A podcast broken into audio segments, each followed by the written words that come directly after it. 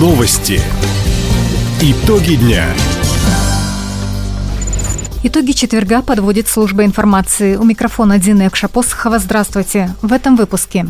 Жителям края помогут разобраться, положен ли им перерасчет за коммунальные услуги. В небольшие села крайопродукты и другие товары будут доставлять автолавки. Специальные видеокамеры установили в перинатальном центре. Об этом и не только. Более подробно.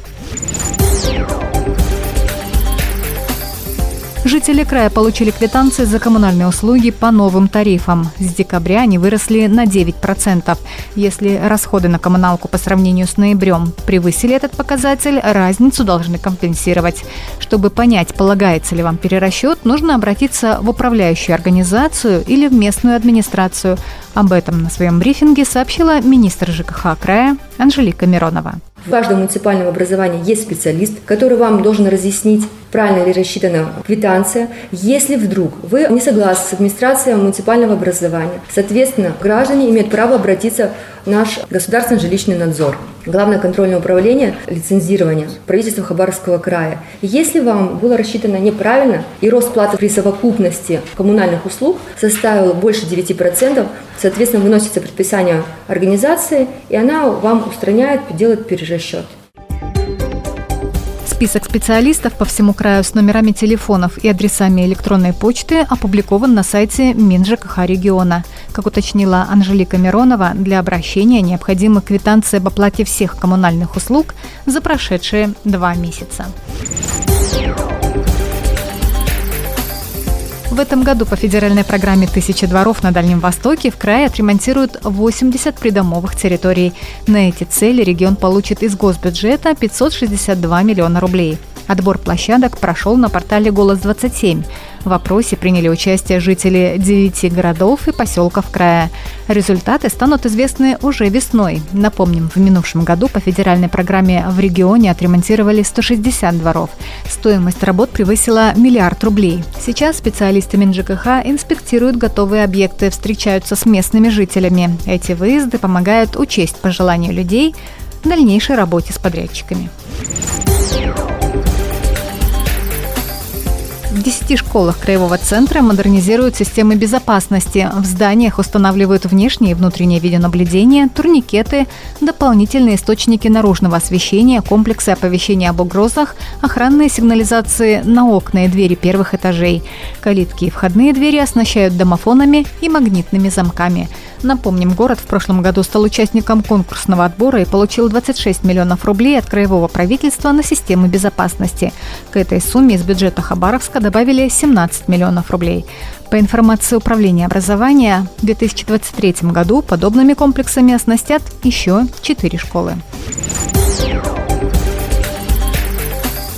В 4 районах края в этом году начнут работать магазины на колесах. Они будут обслуживать населенные пункты, где нет торговых точек. В конкурсном отборе правительства края победили Вяземский, Нанайский, Ульчский и Верхнебуринский районы. Между ними распределили 10 миллионов рублей.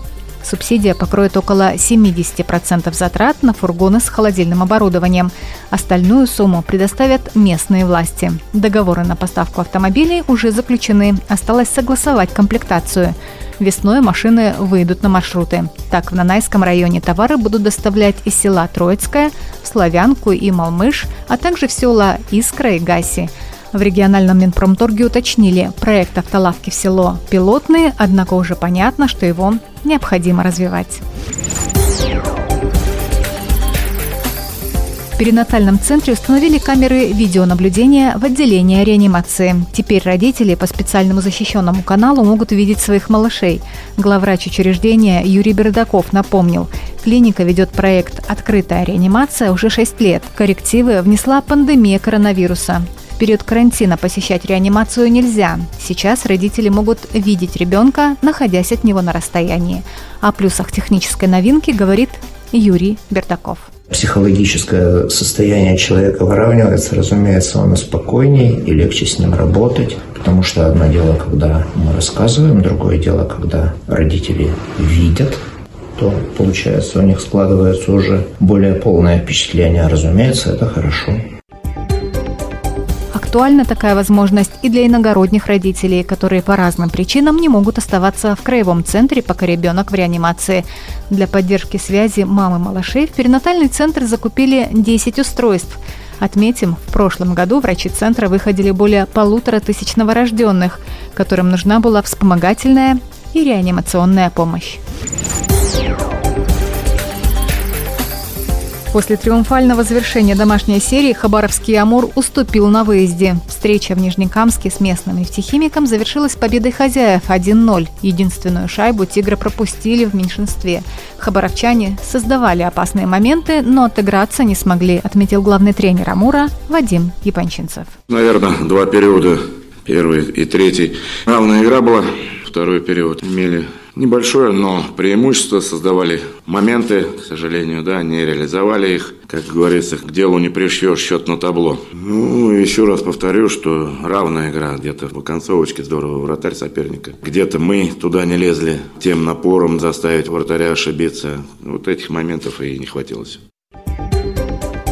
Завтра хабаровчане вновь скрестят клюшки с минским «Динамо». Это будет уже вторая встреча в новом году. В начале января «Амур» на домашнем льду уступил белорусской команде 1-4. Таковы итоги четверга. У микрофона была Дина Иокша-Посохова. Всего доброго и до встречи в эфире. Радио «Восток России». Телефон службы новостей 420282.